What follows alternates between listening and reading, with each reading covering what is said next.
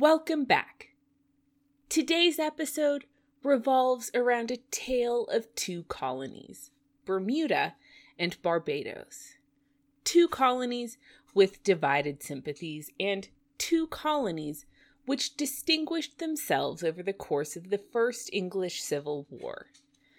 Bermuda, because it polarized much more quickly than most other colonies, and Barbados because it remained remarkably neutral and moderate.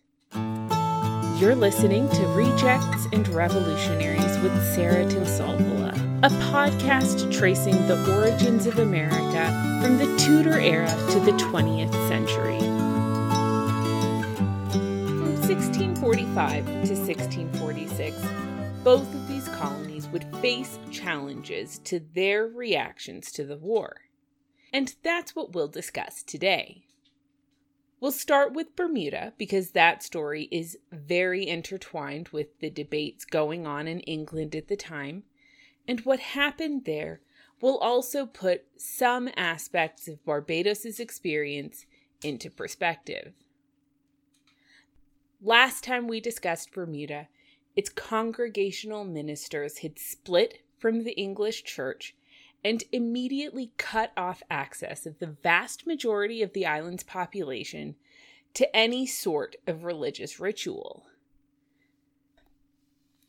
They could listen to preaching if they wanted to, but baptism, communion, weddings, and funerals were all off the table for anyone who didn't agree to the minister's new proposed theology or who wasn't accepted by the ministers as a visible saint. The government of the island had sided so strongly with the ministers that the two had created a rather tyrannical little group that seriously bullied Presbyterians and Anglicans, even pushing the island's sole Presbyterian minister to return to England. And they had evidently driven quite a few of the island's Presbyterians to try moving to Trinidad. Some had also sent letters and petitions to the Somers Island Company and also to William Prynne, who was something of a Puritan hero at this point in time. He was the man whose ears Archbishop Laud had had cut off for statements which seemingly called the Queen a whore and he was the lawyer who had prosecuted Laud and had him condemned to death. Prynne was a steadfast Presbyterian and one of the leaders most strongly opposing the Congregationalist and Independent movement in England. He was also very closely connected to Thomas Lechford, the Presbyterian critic of New England's Congregationalism.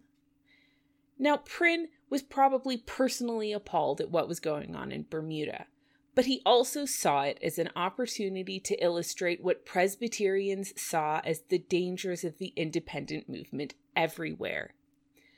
Bermuda's Presbyterians equated the Congregationalists' theology with all sorts of radical religious movements and said that ministers would allow people's children to die unbaptized if they wouldn't submit to them and agree to that theology. They said that the Congregationalist ministers, quote, declare that they are not subject to any human power, and that in response to the company's direct orders to disband the congregation until Parliament decided on England's religious future, Copeland in particular had said that he simply wouldn't obey anyone unless he agreed with them. So they demanded complete obedience, while they themselves denied any authority above them. This was horrifying if you were the average 17th century Englishman, even if you took out the harassment of people like Richard Norwood and Richard Beeke. And while Prynne published pamphlets on Bermuda, the company worked to stop Bermuda's Congregationalists. We don't know exactly how they went about addressing the complaints or exactly what the rationale was behind their decisions, but first they appointed two other men to govern alongside Sayle, forming a triumvirate The problem was, of the triumvirate, two were Congregationalists and one was a Presbyterian, so the core issue had not been addressed. The sole Presbyterian was still outnumbered, and the complaints sent to company and parliament alike strengthened. Petitioners asked the company very bluntly at this point to quote, settle such a governor and such a minister as may lead and teach us in the ways of faith and good life, and not trouble our heads with Christ's coming to reign upon the earth a thousand years personally, with many such fancies, but such ministers as we desire, as will submit to that which shall be established by authority. In other words, no more of this millenary thought. No more of this congregationalism. Either Anglicans or Presbyterians would be fine, but no more Congregationalists as either governor or minister. And the company agreed. In 1645, they did away with Sayle completely and put the thoroughly Presbyterian Josias Forster back in the position of governor. They didn't send over Presbyterian ministers right away, but it's quite possible that they simply had a hard time recruiting any. That had been a continued theme throughout our story, and the difficulty of recruiting people to go to the colonies was only exacerbated in the years of Civil War. But things still didn't get better. Forster was anti congregationalist, but he was still only one man. He still had a council comprised primarily of congregationalists, and there still weren't any Presbyterian ministers on the island. And it really seems, from what sparse data there is, that he wanted to reconcile the Presbyterians and Congregationalists. He wasn't particularly in it for the domination of his own personal faction, and he didn't have a particularly forceful personality. And you can imagine that he would have felt some awkwardness in treating Congregationalists as the enemy when he himself was a Presbyterian, a form of Puritan, and at least a moderate parliamentarian. So, Still nothing changed, and residents sent yet another petition to the company in Parliament, essentially telling them that things still weren't fixed, and that half measures weren't going to fix anything. And that half measures weren't going to fix anything. They were either going to have to commit to addressing the issue, or things would get even worse. One of our ministers, they told the company, declared publicly that they will maintain what they have begun to the chin in blood. And the company listened, and they sent yet another replacement governor. This time, a man named Thomas Turner, who was wholeheartedly an Anglican and a Royalist. In fact, he was an Anglican and a Royalist who had been living in England during the war. So he had experienced the harshness of the war, and he had no desire to deal with, well, probably any parliamentarians, but certainly not Congregationalists. He arrived with two Presbyterian ministers and the kind of commitment that the island's non Congregationalists had been hoping for. Immediately after arriving, he called a special assembly, and three weeks later it met. There, every single Congregationalist, and indeed every single dedicated parliamentarian, was kicked out of the legislature and the governor's council. In the course of about a day, Congregationalists went from holding most of the power in Bermuda to holding absolutely none at all. And then Turner and his government began retaliating against the Congregationalists. Life seems to have become every bit as unbearable for them as it had been for others under their control. Turner forbade meetings of independent congregations, imposing a fine of 20 shillings per meeting on anyone who attended such services. When White continued to hold services, he was put in jail, and Copeland was put under house arrest. So now it was the Congregationalists' turn to petition to England and to start seeking refuge elsewhere.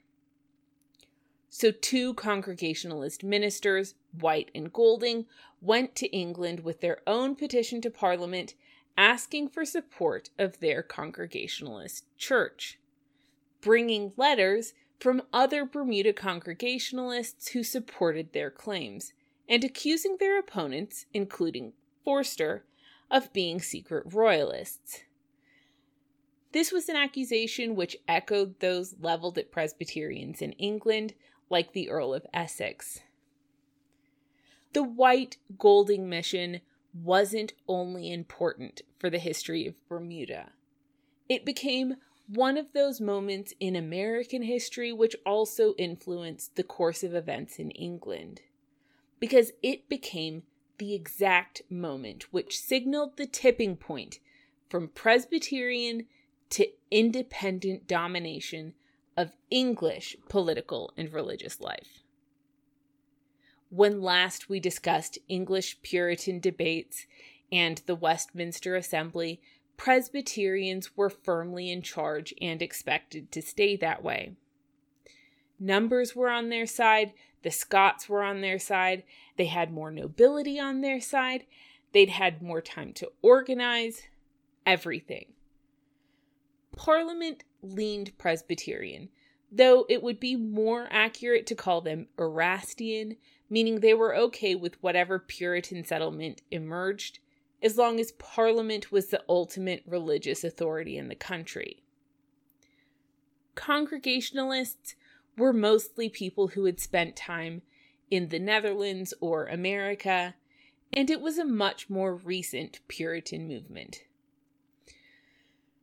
So the Westminster Assembly had remained essentially pro Presbyterian, just leaving some room for potentially, possibly, allowing some of the less radical congregations the liberty of conscience to hold their own churches with some oversight in the future. In other words, no guarantees for the independence, but just a slightly open door. But since we last discussed England's religious life, the country had undergone some massive changes. And though these changes were primarily military and political in nature, they would change the course of England's religious future.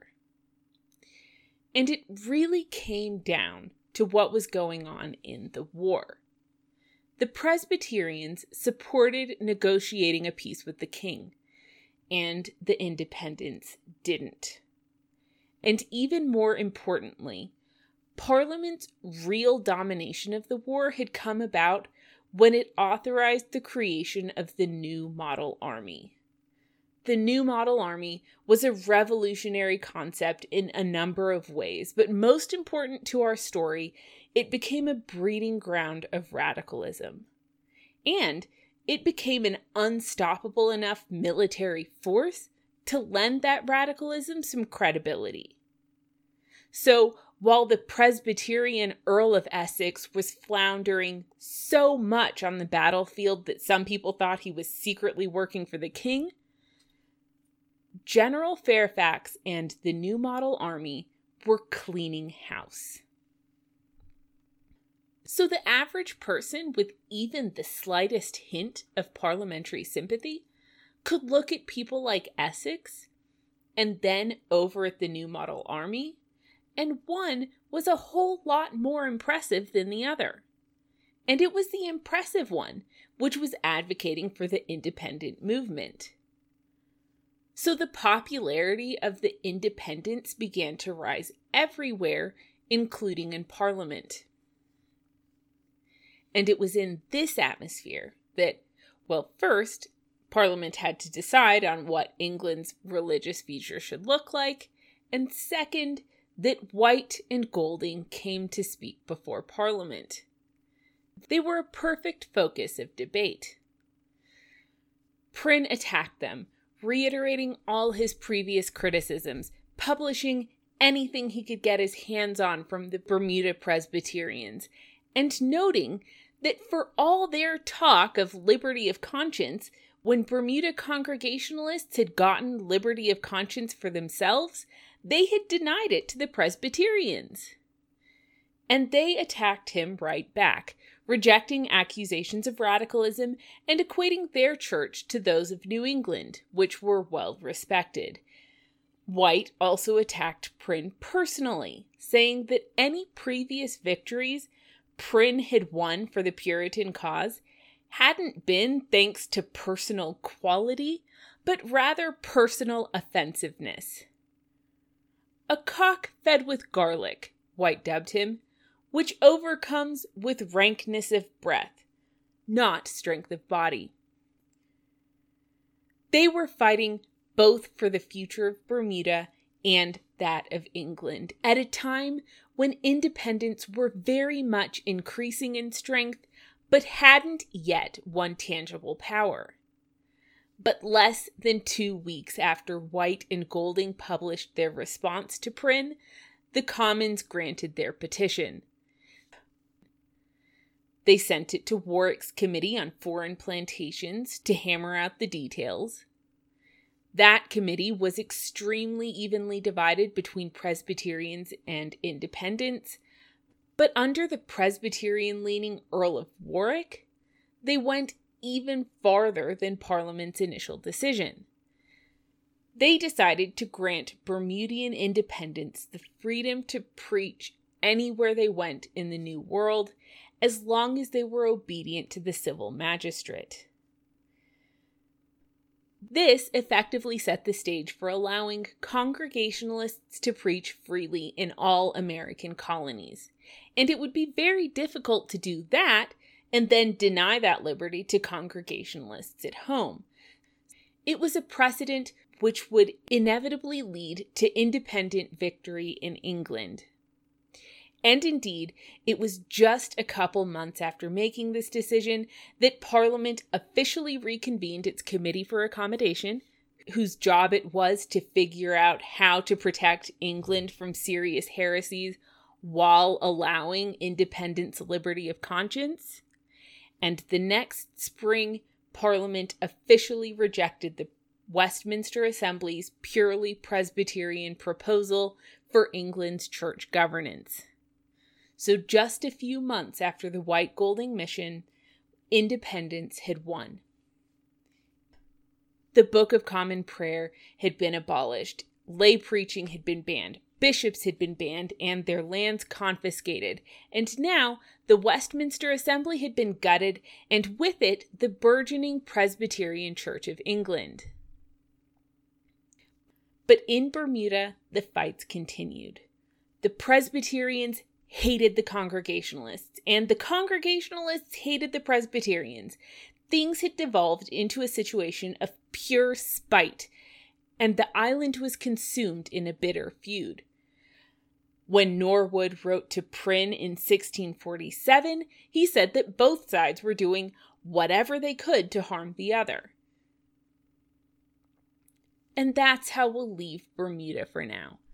Every bit as divided as it was before, though now with a more even distribution of power.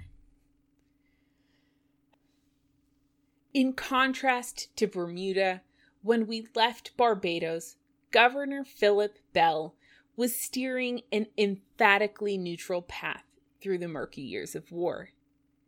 The most iconic policy to enforce and illustrate Barbadian neutrality was the Turkey Rule, which mandated that everyone caught using the derogatory words cavalier and roundhead throw a party for everyone who heard them, serving a pig and a turkey, thus the name.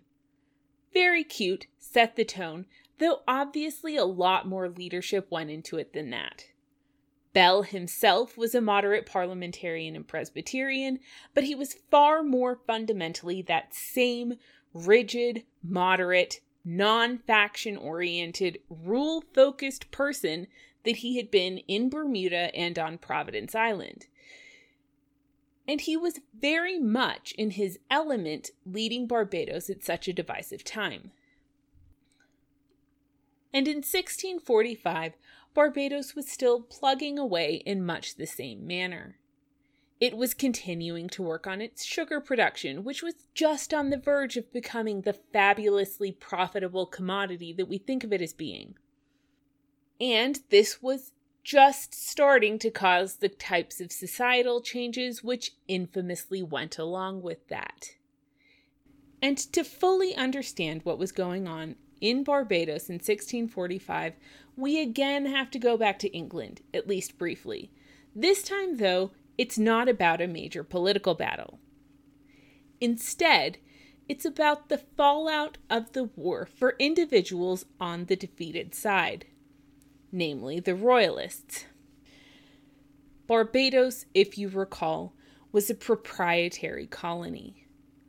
Along with most of the other English Caribbean islands, the biggest exception being Trinidad, Barbados was owned by the Earl of Carlisle, though ownership of Barbados in particular had been disputed before the war. Carlisle was a royalist, and as Parliament began to win the war, it began to sequester royalist estates.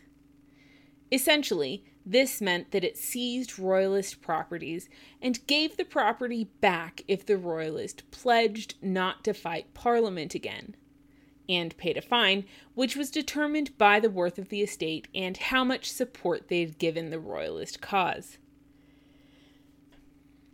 Parliament had announced this policy, if you recall, back in 1642, and it had set up committees to implement it in 1643, the same year as they set up Warwick's Committee for Foreign Plantations.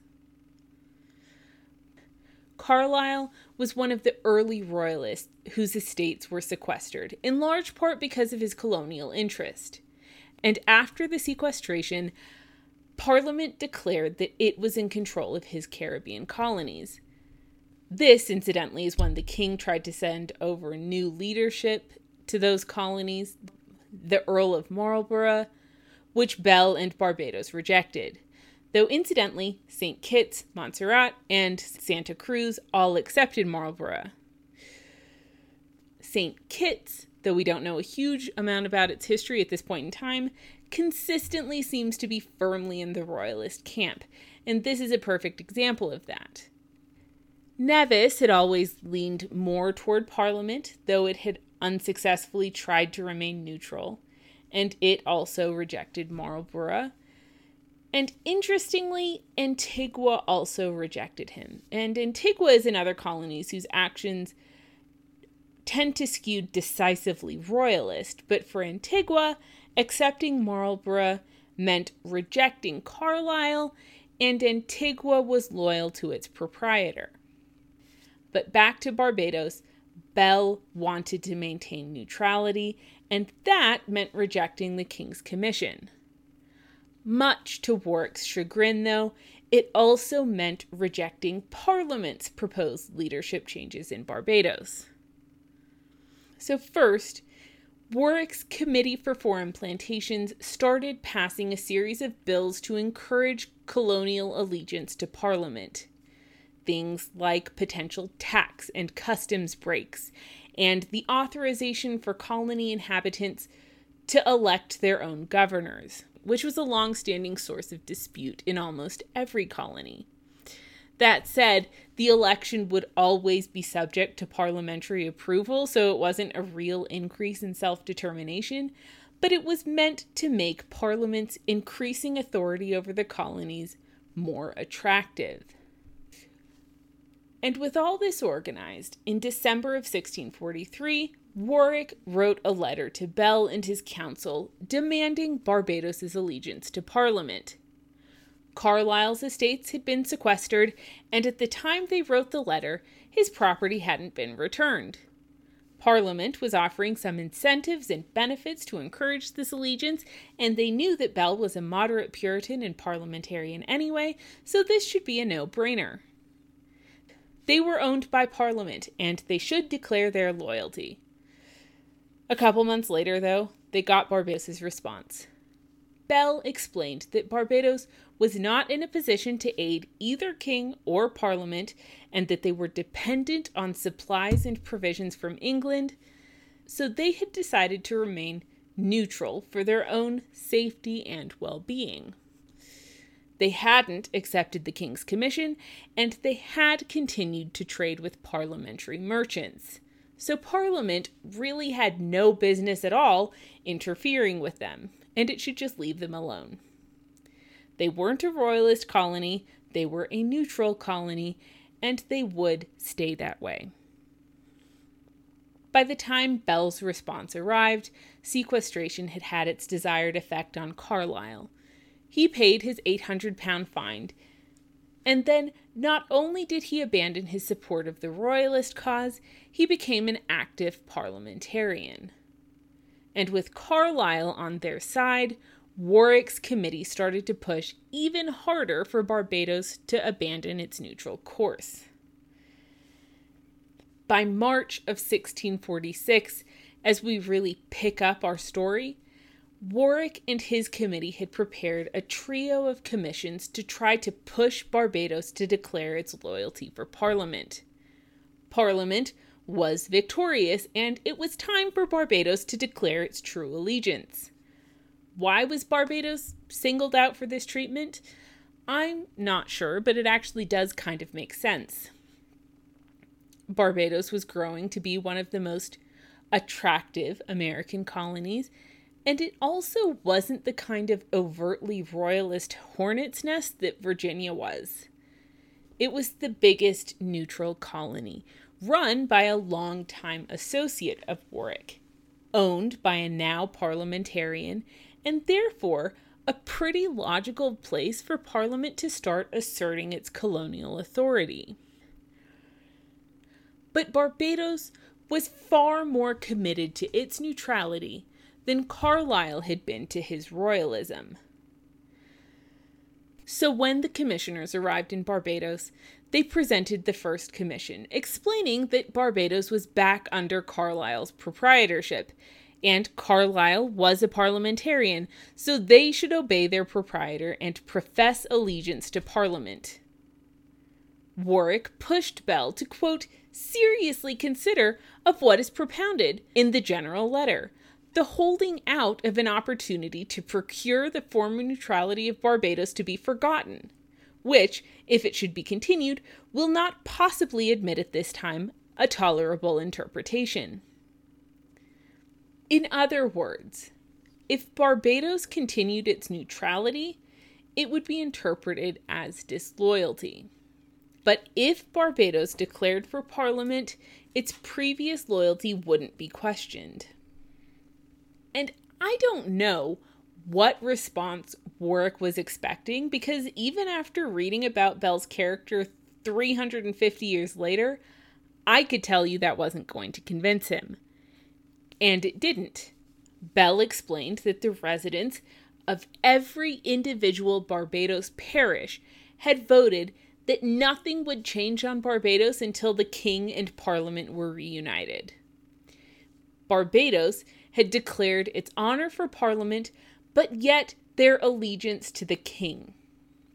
And they had decided not to receive any alteration of government until God should be so merciful unto us as to unite the king and parliament. Nothing would change in Barbados until the king and parliament signed a peace treaty. Now, in the context of 1646, that was the kind of talk which got Presbyterians accused of being secret royalists. It was neutral, but it was the kind of firm, unapologetic neutral in the face of parliamentary victory which prompted Warwick to question Barbados's true allegiance.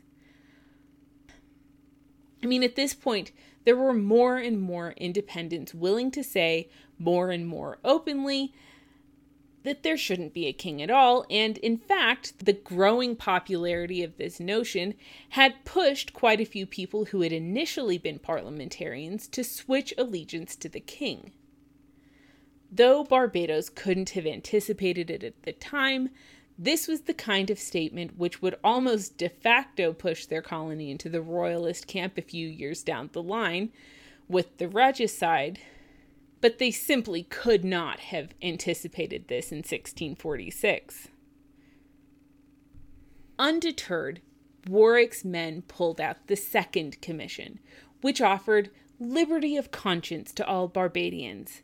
Indeed, the same liberty of conscience which had come about as a result of the White Golding mission. But Bell was unfazed. He responded that Barbados already respected liberty of conscience. They didn't allow blasphemy, heresy, or the intentional preaching of known errors in the fundamentals of faith. They had clamped down on rabble rousers and real extremists, and they required inhabitants to attend some form of public preaching on Sundays, but that was about it. They left people alone. Barbados had already developed a system of limited toleration, and they didn't need English parliamentarians messing with it. All the religious disputes going on in England, and Barbados had already settled them in a way that left pretty much everyone on the island content. Again, you have nothing to offer us, and we don't need your interference. Go. So, Warwick's men pulled out the third commission, and this one was a bit more stick than carrot. It simply ordered Barbados not to trade with the Royalists anymore. It explained that Bristol had fallen, Royalists were now little more than targets for parliamentary privateers, so Barbados was ordered to deny them trade. And because Barbados hadn't been cooperative, the commissioners were authorized to investigate past acts of injustice by the governor and council. They had offered to forget everything if Barbados would declare its allegiance to Parliament, but since they wouldn't, now they would investigate everything if the colonists didn't back down. Warwick may have intended to intimidate Barbadians into submission, but all this accomplished was to irritate them into further defiance. Part of the reason for Barbados's rigid neutrality was that it did have both royalists and parliamentarians and an increasingly vulnerable society. The long standing political divisions on the island had caused huge problems in the years before the war had started, and now it was an even more fragile society thanks to the added socioeconomic pressures. Barbados could easily get pulled into severe and destructive clashes, and Bell was in large part responsible for preventing that. And Barbadians on both sides by and large recognized this. Parliamentarians complained about seeing Bell the subject of biased investigations conducted by people who were so obviously inferior to him, and royalists had even more reason to be antagonistic. It was a very poorly played hand from start to finish, and Warwick's attempts were thoroughly rebuffed. But it wasn't over. When the commissioners returned to England, Warwick responded by appointing a group of experienced ship's captains to keep royalists away from Barbados by force. This dramatically reduced the number of ships actually entering Barbados's ports and therefore the amount of food and supplies that the colony was able to import. Barbados needed that food and those supplies, so it compensated by increasing trade with New England, which would be the thing that drove New England's economic growth, and also the Dutch. The trade with the Dutch fueled the rumblings of English merchants who already thought that colonists should be required to trade with English ships. Diverse, worldly minded persons willfully neglect to ship their merchandise in English vessels, but employ housemoors and Danes to drive their trade in foreign vessels, read one petition to Parliament. As 1646 came to a close, Warwick was still trying to convince Bell to declare Barbados's allegiance to Parliament, ever more ominously explaining the hopelessness of the Royalist cause, the benefits of submission and the dangers of refusal.